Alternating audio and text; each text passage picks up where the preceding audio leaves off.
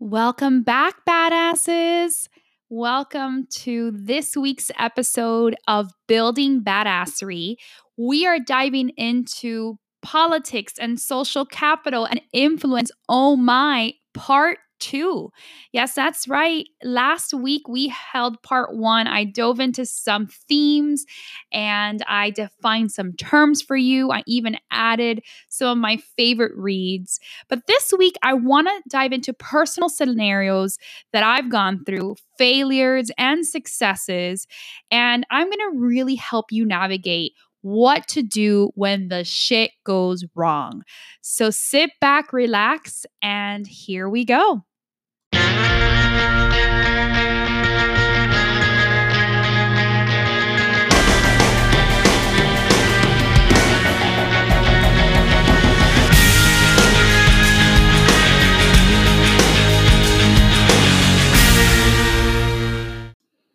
And we're back. So, I got a number of messages and feedback from our listeners regarding Yanni, this is all great and stuff, all these terms that you're defining. But here's the thing I don't know what the fuck to do when I'm building politics and, and influence and how the hell to navigate this shit. Just like that. And and I get you. I hear you. And I want to be able to dive into a couple of scenario building here on this show today and really how to navigate this realm. Because guess what? Here now, even especially during this pandemic, you should be building social capital. Doesn't matter that we are going through a pandemic and everybody is at home. There needs to be a way for you to be able to check in, cultivate those meaningful relationships, and making sure that you are moving the needle with the decision makers in your life to either secure the bag and get more business or secure what will be your next move in your corporate role and your corporate job for the next level of a promotion that you need. It starts now. It's not like you're waiting. If you're waiting for this shit to be over for the pandemic, you're behind the eight ball. Let allow this to be your sign. Allow me to be your sign this week. And understand that you need to formulate a plan on how this works. So it's episode 4 and by now I think you've gotten a little bit of a taste of who I am and a little bit about my personality. I'm excited because I'm going to use real world examples today to show you how I've put these things into practice and to share with you, dissect some of my own life lessons and sprinkle in some of the knowledge that I've been able to attain as a result, as it relates here to social capital building and navigating the political arena. One of the things that I am known for day in and day out is holding people accountable really straight shooting and bottom lining it for people at any given time of the day, week, month, you name it. I'm on an accountability group and our team meets every Tuesday at 7:30 a.m. And come hill or high water, each of us are out there to report on what it is that we are doing, what are our goals, and each of us holds one another accountable.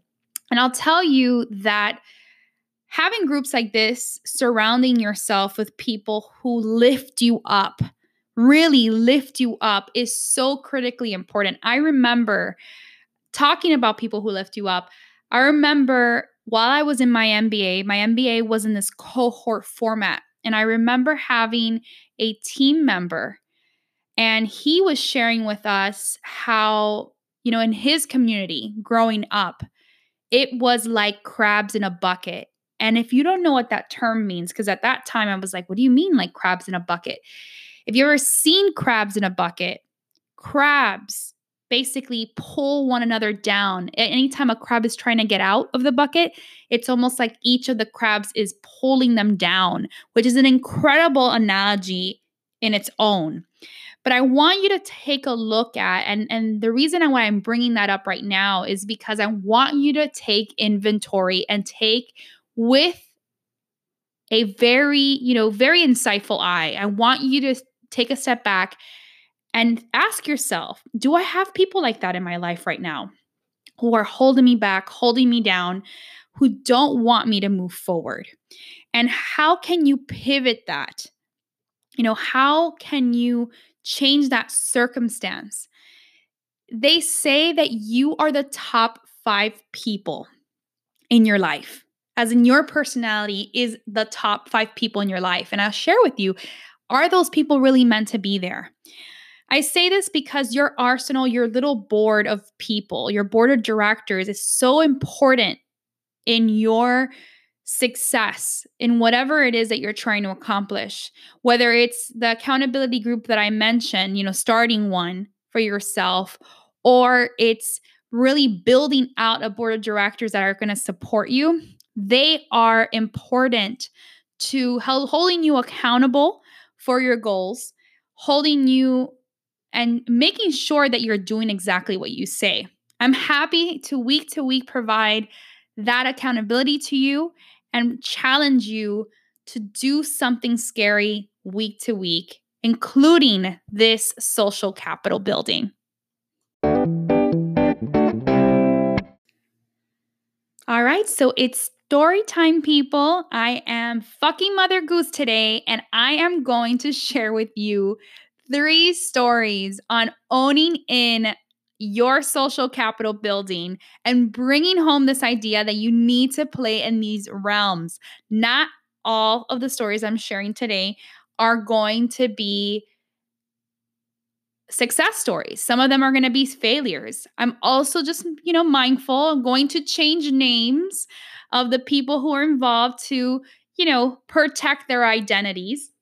Um, so we're going to go into three different scenarios and three different stories. So the first story, and I'm going to share with you, outline for you um, the three stories. So the first story is going to talk about how to build and really cultivating effective relationships and it was an actual failure story and how I could have better cultivated relationships. This was the scenario of having to um, two people being up for a promotion and um, I, I got it. And then what ended up happening was that my job ended up being a hundred times worse during that period because I didn't cultivate the right players around me. So I'm going to talk to you about that and relationship cultivation. I'm going to also talk to you about really dealing with egotistical bosses and and supervisors and really not knowing who I was dealing with which was one of the principles I shared last week from the 48 laws of power making sure that you know who you're dealing with. And and how as a sales professional as a business development person my target my sales target moved so much for week to week. It didn't matter if I accomplished it or not.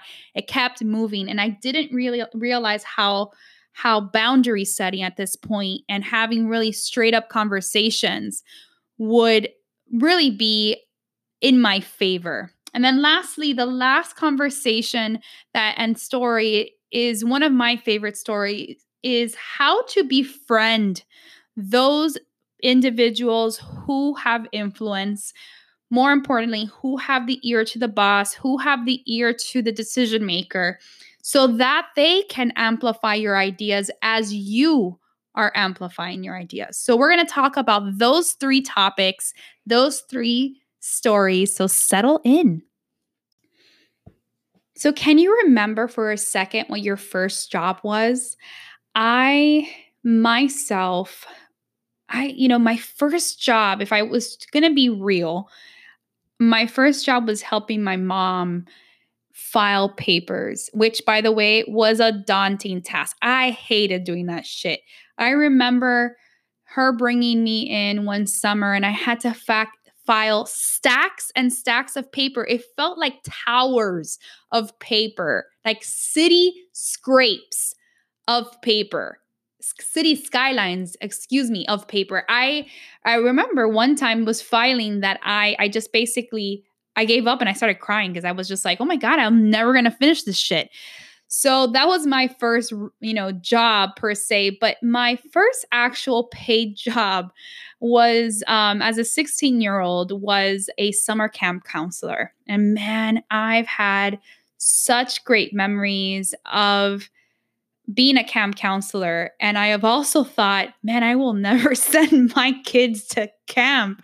Um, knowing some of the horror stories that 16 and 17 year olds are running around um, and bossing you know these kids around no no offense i i do think that a lot of us were great but we're 16 and 17 years old let's be real and so anyway so i, I spent about four years or so being a summer camp counselor and i was 16 i actually volunteered when i was 15 years old and um, and I loved being able to day in, day out, we would get there anywhere between 8:30 a.m. and leave around 6 o'clock, 6:30.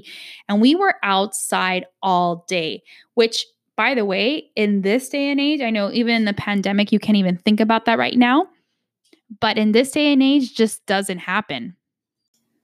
So at that time, what we had to do as counselors is week to week, you had to submit almost a schedule of what you were going to do with the kids every single day. So, my schedule, and then obviously field trips and whatever it is, which usually fell on Fridays. So, my schedule consisted of, you know, a combination of indoor outdoor play because you just didn't also want to bombard the kids with with just outside sun and direct heat. You needed to combine it with some AC. And then you just had those days. I mean, we're in Miami, Florida, where the summers in Miami are all about raining, right? So they just rain. So we had some portables from the local elementary school that we had two portables that we went into when it got rainy and we did like indoor rainy day activities like puzzles and four corners and all those fun games. So I had to submit a weekly schedule for these girls and what we were going to do. And my schedule consisted of so many different things like capture the flag in the morning, and there was like soccer and then kickball.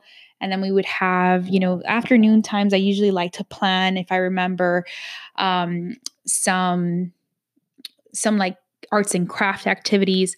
So I got one of the things I'm really known for is innovating. I love creating new things, new programs, new events. That is something that has been inherent in me for years, years and years and years. This is something that, in fact, I remember applying to my first board Uh, in high school and what I applied for was activities director, which was, you know, basically the one that coordinates events and coordinates activities.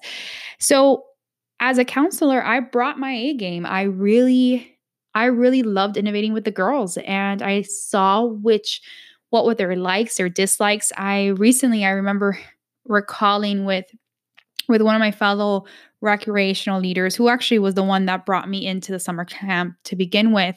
And I remember texting just with him and, and saying, Man, I really miss my spa days. And my spa days were this concept where imagine just a whole afternoon closing down uh, an activity building and having almost like 80, 100 kids and having different little stations one where you did your nails another one where they were waiting then they had magazines we had people who were serving the girls with hawaiian um, uh, Hawaiian, uh, it was a Hawaiian punch with umbrellas. I mean, it was a beautiful, beautiful event with spa music and dip strawberries. It, I, I really loved to create these things, and it was because my girls at that time were really girly and they loved you know, pampering. I wanted them to experience what a pampering was like. Anyway, so lo and behold, I, after years and summers like this, of innovation, of doing different events, battle the sexes, we did a ton of things. I was, you know, they were looking for a recreational leader. And what that is, is basically instead of overseeing one group, like I had my own junior teen girls, you were overseeing, you know, a subset of the group, right? In that particular case, it was the younger kids. So, you know, the five year olds to the nine year olds, basically, is what you would oversee, and both boys and girls. And then you would program around their needs. You'd be in charge of the field trips and stuff. Essentially, it was a promotion. That's what it was. So I'm, you know, 17, 18 years old at this point and it was a couple years of me innovating and they, you know, leadership saw something in me and and you know wanted to bring me in for this. Um, I interviewed for the process and lo and behold, I had a fellow counselor who actually was a year-round employee. And what that meant was that this person always worked for the park. So worked for the parks year round and parks usually here in Miami Dade County, I'm not sure about right now, but at that time would hold after school care, would hold spring camps, winter camps, that sort of thing. So they were a year round staff member, whereas I was just seasonal. I was only in the summer. So they were going for the promotion as well. And um, I didn't really know about this until later on, which was my bad. I should have probably just researched like who who's going for this and who's up for this. But what ended up happening was that I ended up getting the position. And of course, one of the things as a leader that I like to do is that I had a ton of ideas and I wanted to innovate and do things uh, different ways and what have you. And the camp was divided. You had people who were in favor that I got the position, and the people who were really disgruntled that the other person didn't get the position.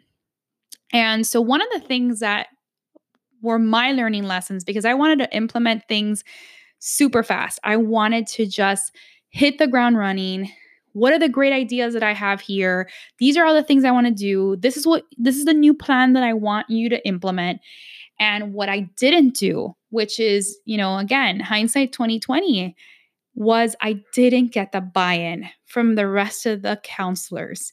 So what was happening was that I ended up wanting to make all these plans and nobody was on board with them.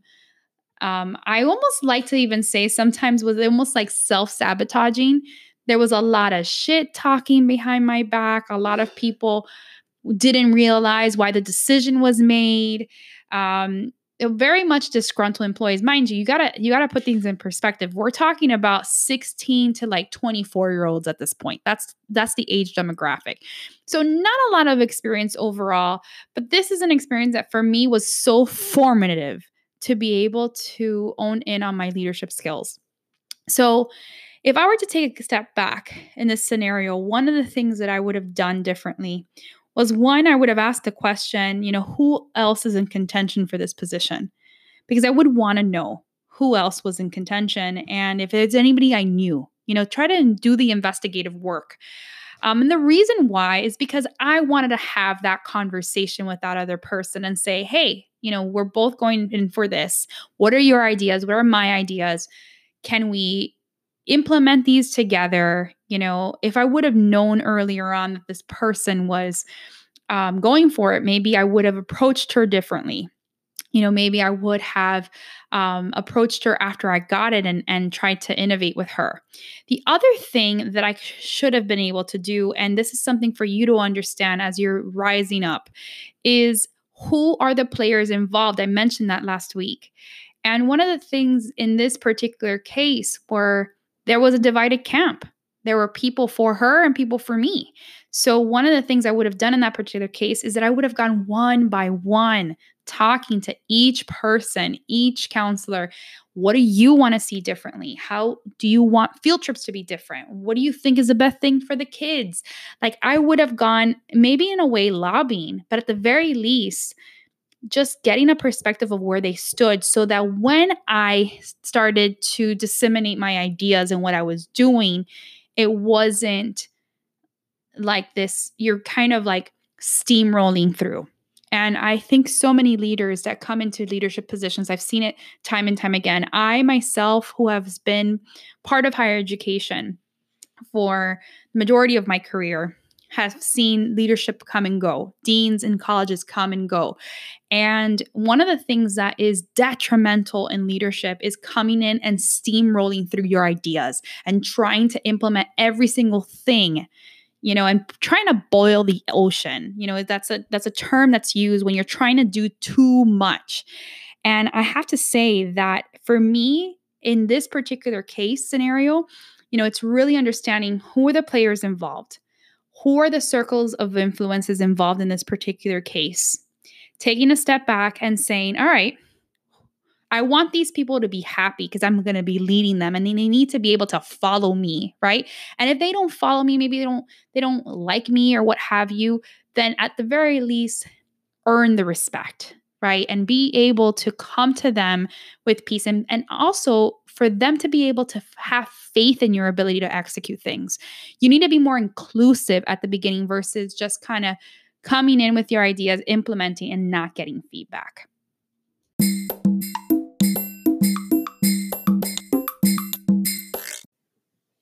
So, moving into a story about how setting the expectation at any given time is so meaningful.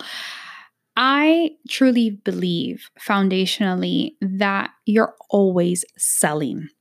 You're always selling an idea, you're always selling or being sold to. I mean, the scenario that I mentioned before on the summer camp piece and getting everybody on board, garnering support, that is selling.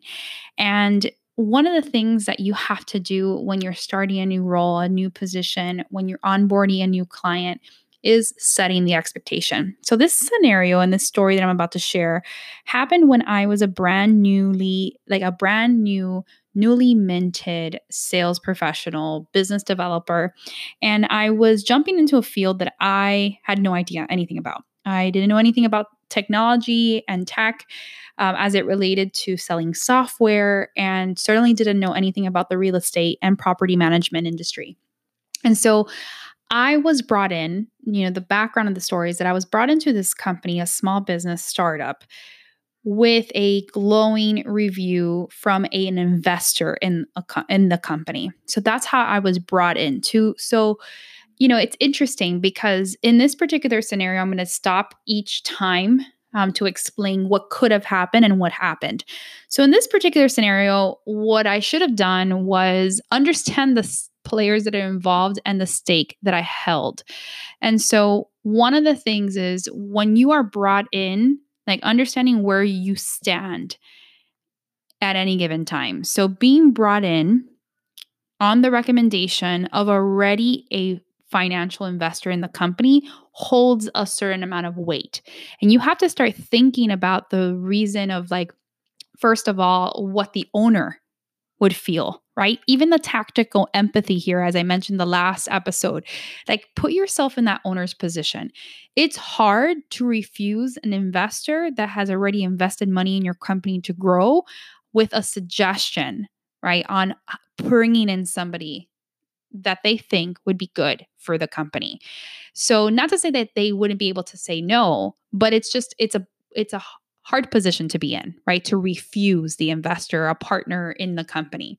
So with that said, I know that me coming in might have ruffled a couple of feathers. And if I would have gotten in and set that expectation and use that tactical empathy to my advantage and said, you know, I know I'm coming in on X person's recommendation and you can and you might think here's this girl coming in not knowing what she's doing or here's this girl just trying to float on the, you know, coattails of of the investor. You know, starting off with that empathy and bringing to light maybe some of their perceived difficulties or perceived um, negative assumptions could have leveled the playing field. So I say this because in coming on board, it was a little awkward, right? Because I was this person that came in on that recommendation. And, you know, I spent the first couple of months learning a ton about the business, you know, really, really um, training alongside the investor because he was an incredible sales professional.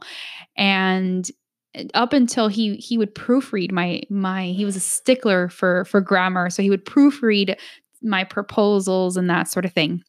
So I all this to say that um, as we moved into the working relationship and I was making six months there, there was a huge moving target with the owner and the investor on what the goals should be. And, you know, the investor left for vacation. So he wasn't in the office often. So I was left with the owner. And at that point, every week my sales target moved. So once I hit the target, the target you know, increased and moved back. And like any small business owner, they were very much involved in every single decision making process through the business, right? It's very hard a lot of times for startup business owners um, to let go, right? Because it's their baby. They funded and they started and they founded the the company, and it's hard to let go. So in that particular case, setting the expectations and having built a better relationship with the owner would have probably served in my favor to really level with them on why you know the, the the target has been moved several times. You know why don't we talk about an overall goal? This is what's happening with um, the prospects that we have in the pipeline. This is what i'm hearing. You know having a really candid conversations would have helped in that process. And you know to me you always have to t- take a step back look at the scenario that you're being placed in. See where you know the power lies. Like for me on my side i had this i had this situation where i was been i was brought in by a person you know that investor that i mentioned and i had to make sure that he looked good right? I i needed to make sure that i didn't taint his reputation because he was you know bringing me in on that recommendation. So I was, you know, I was highly recommended by him.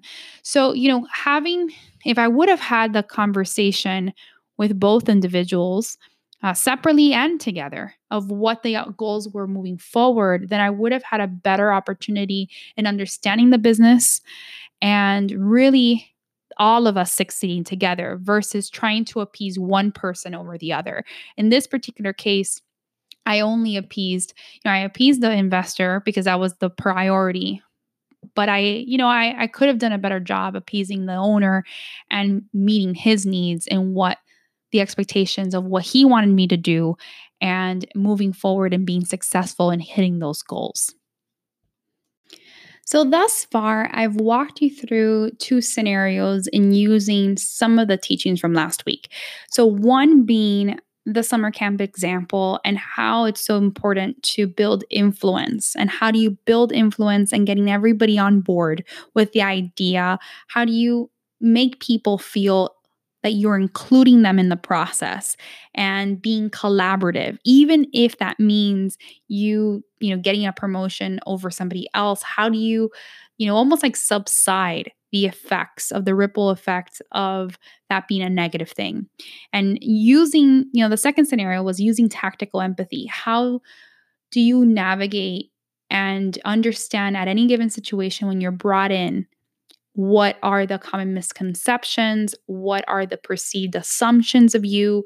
You know negative or positive right? There are assumptions when you come into a scenario. Not everyone is just open arms right? So addressing those scenarios and those assumptions so that those guards come down from other people. Okay.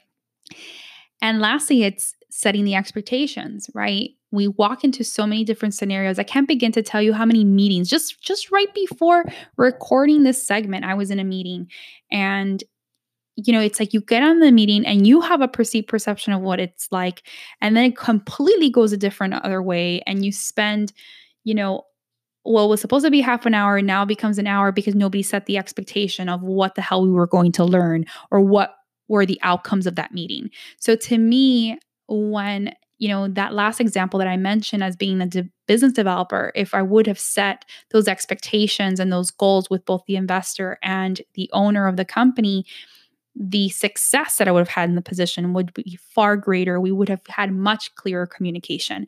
One of the common themes here as we're going through this that you might hear as a recurring theme is having super clear communication and setting those expectations and almost pulse checking along the way. Like, you know, I'm feeling using words like and phrases, I'm feeling that you're uncomfortable with the situation, or I'm sensing then that this might be some this might be frustrating. I'm sensing frustration or tension so that you can take a pulse. It doesn't always have to be negative in the, in the examples that I'm providing, but you can take a pulse of what's actually happening. So, this last story is one of my favorites, and it's about building influence, but it's also about how to amplify your message and how to make sure that the message that you're amplifying gets up to the decision makers. So, you know, early on in my career, I've worked in higher ed. I've mentioned that for um, the majority of my career, and it's been in the fundraising capacity, but also in the programming capacity of alumni and student relations. And so, when it comes down to this, um, I was earlier on in my career and I was handling student relations at the College of Business at FIU. And, you know, in this particular case, we had a pretty big team. And a lot of times it was pretty hard to reach the the leader of the team and pitch just the ideas that were part of what was going on. Um, development officers, for the most part, are a pretty remote role. So a lot of times people are on the road. So it was kind of hard to get FaceTime. But one of the things that I noticed in our team were individuals who did have the ear of the boss, right? You know, their direct reports, um, people who the boss found favorable. Um, and I knew that, you know, befriending these individuals and specifically having some FaceTime with them would potentially do me a favor in amplifying some of the ideas that I had moving forward. So I want to take a step back and pause for a second because I'm not talking here about being an authentic. I'm speaking here specifically in building allies, building supporters within your organization or within the organization that you're trying to get into? Who are going to be your champions, your ambassadors, the ones that are going to spread the gospel, spread the message? So, in this particular scenario, I and find some common ground. So you you don't have to feel inauthentic. That's not what I'm trying to tell you to do. But in this particular scenario, I had a great relationship with one of the operations individuals there and they um they themselves loved the type of things that I was that that I was doing with the student relations. So I made sure that I would loop them into the process. So if we were interviewing student leaders, if they had some time and they um, they could join in, that they would join into the process. If um, if I wanted to run a quick idea by them, I would run by their office and say, "Hey, do you have a quick second? I want to run a quick idea by them." I I did this often, one because I trusted the person and I wanted them to trust me, but two because I knew that that was something also that they enjoyed. It might have not been something as part of their working role, but it was something that they enjoyed. What ended up happening in that scenario is that a lot of the ideas that I needed a champion for, I needed this idea to really amplify into the ear of the decision maker because I needed a bigger budget, that sort of thing. This person was my advocate. So, a lot of times when they would have one on one meetings or when they would um, meet with leadership, they would bring up the scenarios that they have been involved in. As a result, then I would, you know, come in, explain the the scenario or what I needed for the project, the budget, what have you. And likely it would get approved because, you know, it was multiple people amplifying the message together, right? It was not only me just going to the boss and saying, I have this great idea. It was other colleagues that I've involved. And as you can see, a common theme here is being collaborative. So it's is communicating very clearly and effectively, but being collaborative in the process. How can you build a team? How can you um, have champions amplify your message, but be part of that message too? Like they're the ones that really believe in you as well. So that's how you begin to build influence and really make a difference to make sure that your message is being heard and more people, not just you are spreading it, but you're building a you're almost building like your ambassadors to share and spread the message that you want.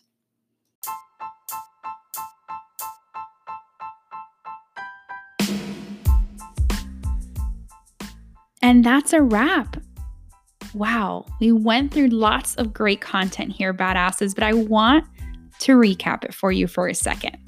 So, we were able to talk about how to navigate and understand any arena that you come into and who are the players involved, understanding what their specific roles are, how do you stand with each one of them, and how to get them on your side. And it's not only just getting on them on your side, but at the very least, how to have them respect you, right? And bringing them in, bring, being an inclusive leader, and how to bring them into ideas that you have. The second thing we talked about is understanding when you are in that leadership capacity and you're being brought in, understanding how to use tactical empathy to relate to the perceived assumptions that are coming in when you come into a to a place, a new place, and how you can um, play on to those perceived assumptions and build a relationship with the people involved also setting the expectation for what is needed of you and how to accomplish each deliverable. And lastly, we talked about how to build champions within any organization organizations that you want to be part of, organizations that you're currently in and you want a promotion in, how to build ambassadors in that organization so that they can spread your message, amplify what you're trying to do, and lastly, just get have you get booked or have you get promoted. So it was such a delight to talk to you all today and just share how to continue to build on this topic of social capital building and navigating the political arena this is a topic that is not the last time you're going to hear from me about. Um, this is a topic that we're going to continuously build on. We're going to strengthen those muscles in how to build this because it's such a great strength and skill to have. So, next week, we're going to dive into negotiation. I have been talking to you week after week, it's been sprinkled in about how to build and cultivate and cultivate meaningful relationships. Well, next week we're going to dive into how to discover how people are and how to cultivate them, and finally, how to negotiate your way into whatever it is that you want. Stay tuned. I am your host, the Win Woman, Yanni, and this has been Building Badassery.